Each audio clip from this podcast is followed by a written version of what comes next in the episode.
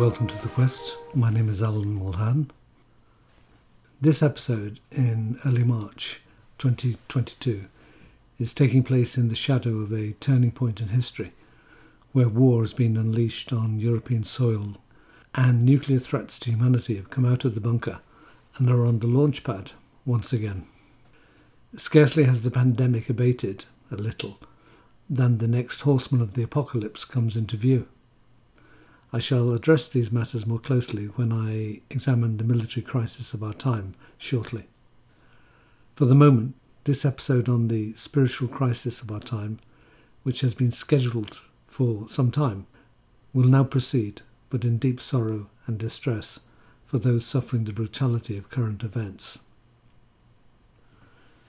To summarise the argument so far, episode 64 explored the origins of consciousness from a mytho-psychological angle, based on the view that consciousness projects itself into creation myths. Episode 65 presented the concept of immanence as the underlying philosophy, that a vast intelligence is within the evolutionary process. It is beyond the good, the benign, or any moral projection we put into it.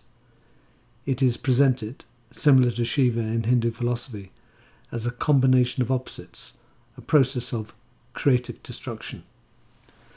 This is a cosmic principle and therefore manifest in nature, all life forms, human nature, and even societies.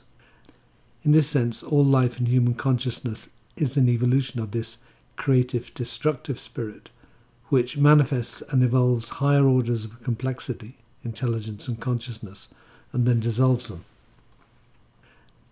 Episode 66 suggested a summary account of human nature using a mixture of Jungian analytical psychology plus our knowledge of the evolution of the human brain from paleoanthropological studies. That is, the study of human evolution through the fossil and archaeological records. The first four interacting and evolved components of human nature were outlined instincts, emotional structure, ego consciousness, and the unconscious. Today's episode presents the fifth component, higher consciousness. We also mention again the archetype of the self, big S. Let us begin by looking at the possible emergence of something higher in our nature, in the depths of our hominid past, that is, in the ancestry of ourselves, Homo sapiens.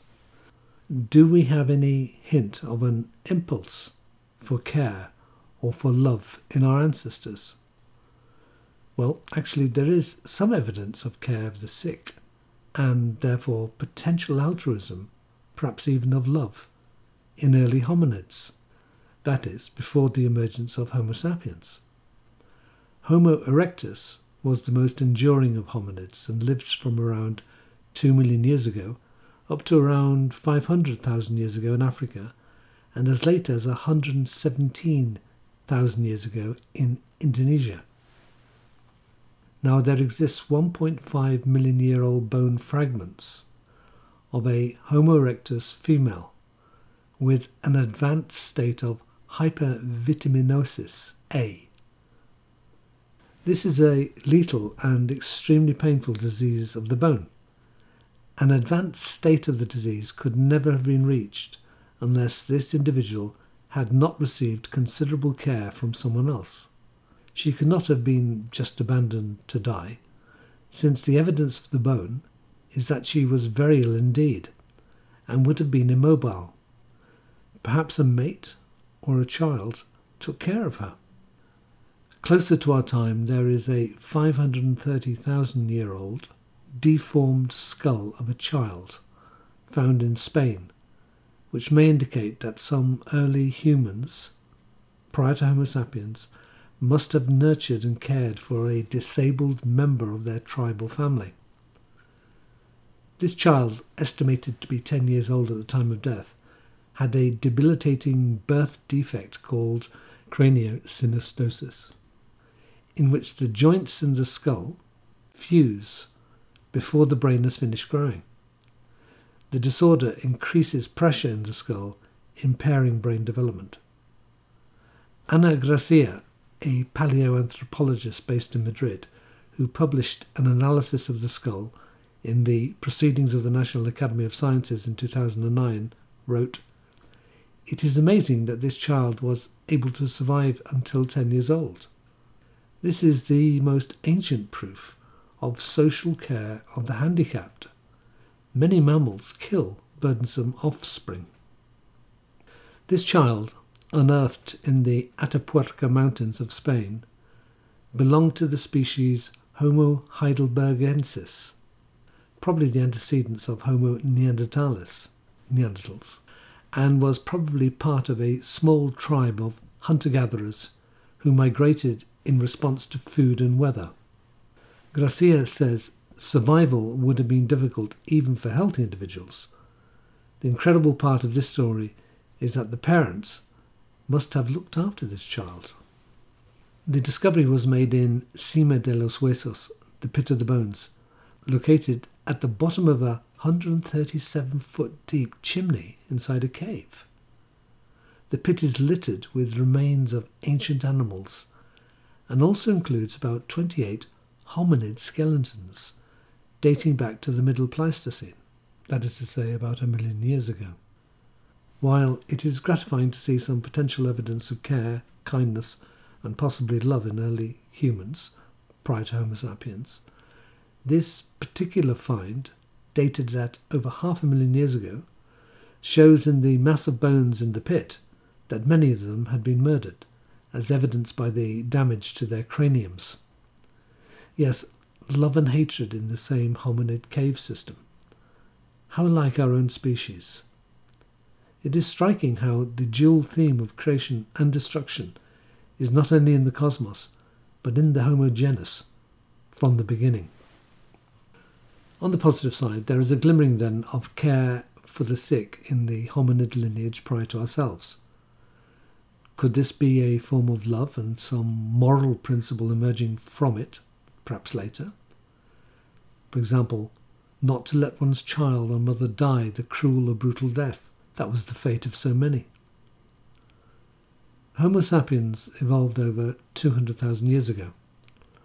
However, the first tangible evidence we currently possess of the potential, as it were, a whisper of higher consciousness, is intentional burial with symbolic objects. And these are dated at around 100,000 years ago. There is archaeological evidence for intentional human burial with symbol use at around 100,000 years ago at Qafzeh in Israel, where, quote, the remains of as many as 15 individuals were found in a cave, along with 71 pieces of red ochre and ochre stained stone tools. The ochre was found near the bones, suggesting ritual. Ochre was often used in ritual processes by early Homo sapiens. Unquote. That's from the Smithsonian Natural History Museum. Ochre is a pigment of deep red. With respect to Neanderthals, who coexisted with us in the early years, there is evidence for intentional burial of some of their dead. But there is little evidence, if any, for ritual objects within their graves. Tattersall, in 1995, writing a book on the subject, concludes that this species did occasionally have burials, but without the ritual and symbolic behaviour that characterised Homo sapiens' burial practices. While the latest evidence is that Homo sapiens emerged in East Africa around or before 200,000 years ago, apart from the existence of burial with symbolic objects just mentioned, there is little evidence of the development of our species until 50,000 years before present. Human population numbers were very low before that, sometimes at almost extinction level, and this is a small time window to find solid archaeological evidence. Thus, we don't know at the moment at what point robust ego consciousness emerged. The likelihood is that Homo sapiens, with a 30% larger brain compared to Homo erectus, had significantly greater accomplishments in toolmaking, construction, weaponry, and so on, but that our ego consciousness developed over the next 150,000 years. By the Great Leap Forward, as it's called, of around 50,000 years ago, we, that is, modern humanity, are decisively present. At any rate, this is quite a fast development by paleoanthropological standards, considering the completely revolutionary potential of ego consciousness. But it's around 40,000 years ago that we have its first decisive expression in the famous Paleolithic cave paintings in modern day Spain and France, as well as caves in Germany with sculpted objects. For example, the Lion Man near Ulm in southern Germany, that is, a carving of a man with a lion's head. It's around 35 to 40,000 years ago. The Altamira Cave in northern Spain, where paintings were completed over 20,000 years ago, perhaps even starting as early as 36,000 years ago in some of them. The Chauvet Cave in southern France, that was around 30 to 32,000 years ago. Very interesting film by Werner Herzog on this subject of the Chauvet Cave called Cave of Forgotten Dreams. And the Lascaux Cave in Montignac at Dordogne in southwest France, with the most famous cave paintings of all, dated around 17,000 years ago. We also have the Vogelherd Cave with miniature sculptures made of mammoth ivory, which rank among the oldest works of art of mankind. Also, various Venuses or female depictions, perhaps goddesses, perhaps worshipping reproduction, of which the most famous is the Venus of Laussel in southwest France, who holds a horn of cornucopia with 13 marks upon it, perhaps symbolizing the phases of the moon and of the female menstrual cycle, thus linking concepts together which may point to, to birth, reproduction, both in the human being and in the universe. This is located in southwest France at 25,000 years ago. Higher consciousness consists of those components of the human psyche apparently superfluous to our physical survival, that demonstrate extraordinary aspects of our psyche, such as its capacity for art, literature, and spiritual expression. It is linked to centers of the psyche that have unusual powers, such as those of illumination and intuition. The higher self is a force within human beings that compels some people to give up the main elements of their personality and their life as it was known, put aside their ego interests, and aim for something higher, constituting a conviction that the transcendent exists and humans can achieve it. The most frequent reason for such extraordinary efforts is an inner drive to provide a response to personal suffering, overcome the fragmentation of conscious existence, and undergo the eternal journey of transformation. The higher self, intensely experienced, is an ecstatic shattering of the ego and an awareness of a transpersonal reality. It leads to the conviction that the transcendent exists not only outside but within also. It relativizes the ego self, the appetites of our animal inheritance, and leads to our true center. Higher consciousness, in evolutionary terms, comes into existence at the same time as the alienation of the psyche as a result of the birth of the ego is experienced. Ego intelligence, individualized consciousness, and personality break the previous embeddedness, which fragments and splits into different components, producing an alienated and repressed being. At the same time, this being becomes traumatically aware of death. The self, the inner archetype of order, pushes for the repair of this division and encourages closer contact with the higher self.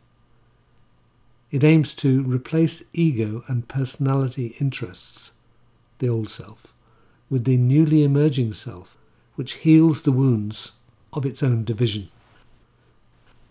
The higher self replaces or modifies the dominance of consciousness, traumatized by death awareness. The archetype of the self lies in the unconscious, but insofar as it rises into consciousness and becomes expressed and experienced, it transforms into the higher self. At the center of the human psyche is this self, the central archetype of order, a directive function orchestrating the development of personality. There is an ordering principle, a natural healing intelligence, a guiding centre in the unconscious that can be contacted by many means, including dreams or simply by truly listening to oneself. The task of the mature ego is to adapt to this inner centre. This alignment to the deep centre is necessary for the individuation process in Jungian psychology. The natural healing intelligence of the psyche is capable of repairing emotional damage and exists at all levels of the psyche, within the emotional or personal unconscious, and also in the deep psyche, where the Hindus, for example, refer to such centers as chakras. It can also be deliberately activated, for example, in meditative awareness, trance states, fasting experiences, near death experiences, and the like. We do not classify the self as a sixth component of human nature, since it pervades the whole psyche from top to bottom, determining its development and growth. It arises out of a biological intelligence and is a natural, core, integrative intelligence transcending individual or separate components of the psyche. The ego may think it is master in its own house, but this is an illusion. Dreams, for example, are created by the self, which constructs highly compact, richly symbolic narratives full of personal meaning that are at first scarcely comprehensible to ego consciousness.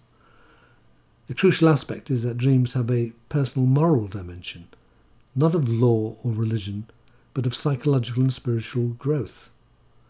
They are often witty, condensed, multi layered, and only truly accessible when the analytic consciousness is switched off and a looser, intuitive, symbolic, and feeling orientated consciousness takes over. This is the psychological and spiritual growth process that guides human beings through conflict and towards higher development.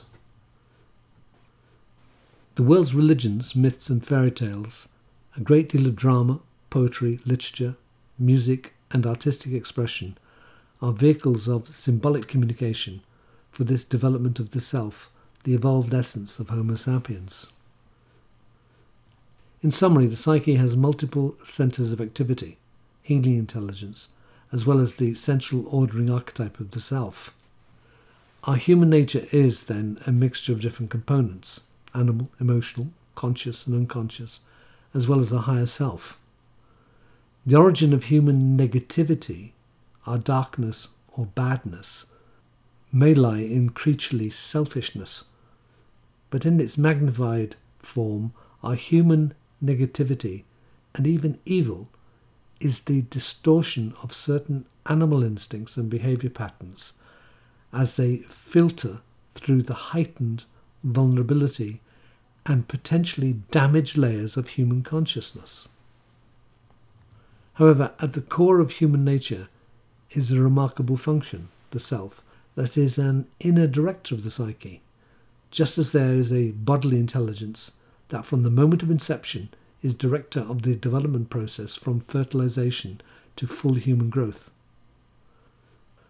The human problem is that, given its complex combinatory nature, some parts of the psyche, especially the ego, may ignore, deny, or repress this natural intelligence. Moreover, while the self exists within human individuals, it does not concretely exist for the human collective as a whole, which instead has to organize itself via law, morals, reason, or sometimes its appetites. While individuals therefore have the possibility of an inner corrective function and healing intelligence, society has few of such automatic corrective mechanisms. The collective, that is, society or civilization as a whole, can destroy itself if it is mistaken in its reasoning, policies, or organization. Human nature exists then at different levels. The first purpose of human consciousness is to fulfill each of these in a balanced manner. However, the complexity of this system is an uneasy combination, and the ego level tends to replace and even repress lower levels. The fulfillment of our creaturely or animal existence requires the meeting of our needs for security, food, and reproduction. These factors shade into basic human emotions that deeply influence human character. For instance, early attachment, which is centered on the mother infant relationship, very similar to that of primates. Disruptions to this create disturbances in later growth, both in primates and humans. John Bowlby's theories of early attachment form one of the central platforms for understanding later character and behavioral disturbance. The fulfillment of our emotional needs is a vital part of human growth. A mature and complete human being has a wide range of emotions, aliveness, and vitality. These are especially important in engaging in relationships, both of intimacy and friendship. The first system of thought to view human emotionality comprehensively has been psychoanalysis, followed by a wide range of psychotherapies. Those who have suffered damage in infancy or birth frequently have problems with their emotional structure. There exists many techniques to facilitate emotional healing, but there also exists an inner intelligence in the psyche capable of self-healing. Ego formation is the development of a distinct, individualized consciousness, plus a personality formation, like a fingerprint uniquely characterizing each human being. An enormous labour is invested by most parents, not only on the physical survival of their children, but in the development of their ego formation. By this means, children are given maximum chance for both survival and self development and hopefully happiness which often means the ensuring of their ability to have relationships, to reproduce and pass on their genes. The ego formation usually serves the needs of creaturely existence. It just employs more efficient and rational ends to achieve them. In David Hume's famous aphorism, quote, reason is and ought only to be the slave of the passions. Unquote. David Hume was a philosopher of the 18th century. However, the dominance of ego consciousness comes at a high cost to our sense of harmony, since while serving the long term needs of the id, our instinctual foundation, for gratification, it acts as a repressive mechanism. On the one hand, as Freud argued, this controls the id's short term and immediate demands, but on the other, the ego also represses and filters out higher consciousness. The world's religions consistently argue that the ego is an obstacle to spiritual growth. Although the distinguishing features of Homo sapiens are often claimed to be the use of reason and the development of personality, these are only part of our nature. Psychoanalysis is really the first discipline to bring into scientific focus the existence of the unconscious. From the 20th century onwards, with the impact of our knowledge of the unconscious, human nature must be viewed differently compared to any prior historical period. The purpose of human maturation is to bring unconscious contents into consciousness, as Freud noted, where id was, their ego shall be. As well as our instinctual needs, emotional requirements, and rational development. There are also components of our nature which frequently require development. These include aesthetic and purely symbolic creations, which have no survival value. These are referred to in these pages as the higher self. Although potentially existing throughout our species, this component is not like instincts that are nearly universally experienced. The connection and ability to experience the higher self is not spread evenly in human population. Nevertheless, it is particularly expressed by certain individuals who, if they do not activate and live this part of themselves, become, as it were, spiritually crippled. This particularly applies to those who have suffered intense emotional suffering and need to find the healing energy in the higher self, especially its transcendent capacity, since normal healing intelligence in the rest of the psyche is impeded. Physical and biological evolution have an inherent movement towards greater complexity and intelligence. The emergence of consciousness in animals and its flowering into self consciousness and advanced intelligence in humans is part of this evolution. This is an intelligence or spirit inbuilt, coexistent, and co emergent in evolution itself. It too seems to have purpose and direction. Human consciousness is the current stage of development of this process on Earth. This consciousness is the first to be aware not only of itself, but of the planet and its life. It's also the first, at least on this earth, to reflect back, to hold a small and misty mirror to the spirit that has evolved this creation. It is often asked, what is the purpose of human existence? The meaning of this consciousness we are blessed with? As if there is something we need to do, or as if we are going somewhere. Yet the most significant acts of higher consciousness, transcendence, gnosis, or enlightenment have been going nowhere, doing nothing, at least in the observable world. It's as if they have stopped or gone to a motionless centre of the turning wheel. In the presence of this extraordinary self awareness lies everything we seek.